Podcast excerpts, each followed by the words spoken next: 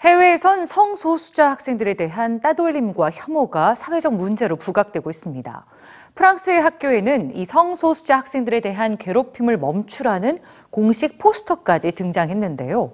성소수자 학생들이 학교에서 겪는 고통에 관심을 기울이기 시작한 각국의 교육 현장들 뉴스지에서 만나보시죠.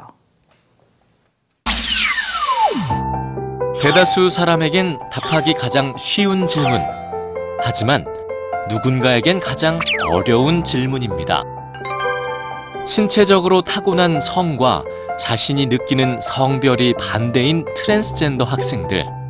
남자와 여자 두 개의 선택지 속에서 정신적인 고통을 받는 트랜스젠더 학생들을 보호하기 위해 일본 오사카와 후쿠오카 교육위원회는 고교 입시 원서에서 성별란을 폐지했는데요.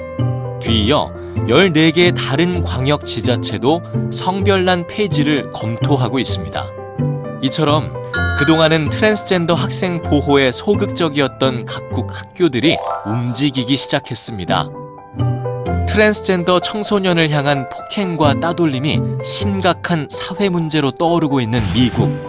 미국 질병통제예방센터의 보고서에 따르면 미국 고등학생 중 약 2%가 자신을 트랜스젠더라고 답했죠. 예상보다 훨씬 많은 숫자였습니다. 게다가 이들은 학교 내에서 혐오와 폭력의 표적이 되고 있었죠.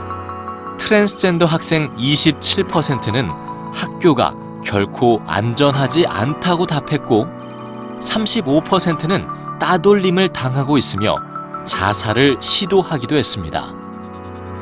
다양성을 포용하는 나라 프랑스에서도 트랜스젠더를 포함한 성소수자 학생들에 대한 혐오 행위가 몇 년 사이 38%나 증가했는데요. 성소수자 학생 72%가 학교는 두려움과 공포, 근심이 가득한 공간이라고 답했습니다. 결국 프랑스의 각급 학교엔 최근 성소수자 혐오를 경고하는 포스터가 등장했습니다. 성소수자에 대한 조롱과 따돌림을 용납하지 않겠다는 학교의 입장을 공식 선언한 거죠. 스코틀랜드는 세계 최초로 성소수자에 대한 내용을 학교 교과 과정 안에 포함하는 성소수자 포용 교육을 시작했는데요. 트랜스젠더와 동성애자, 그리고 양성애자 등 다양한 성소수자들의 정체성과 역사, 그리고 인권까지 자세히 가르쳐서 막연한 혐오를 막겠다는 취지입니다.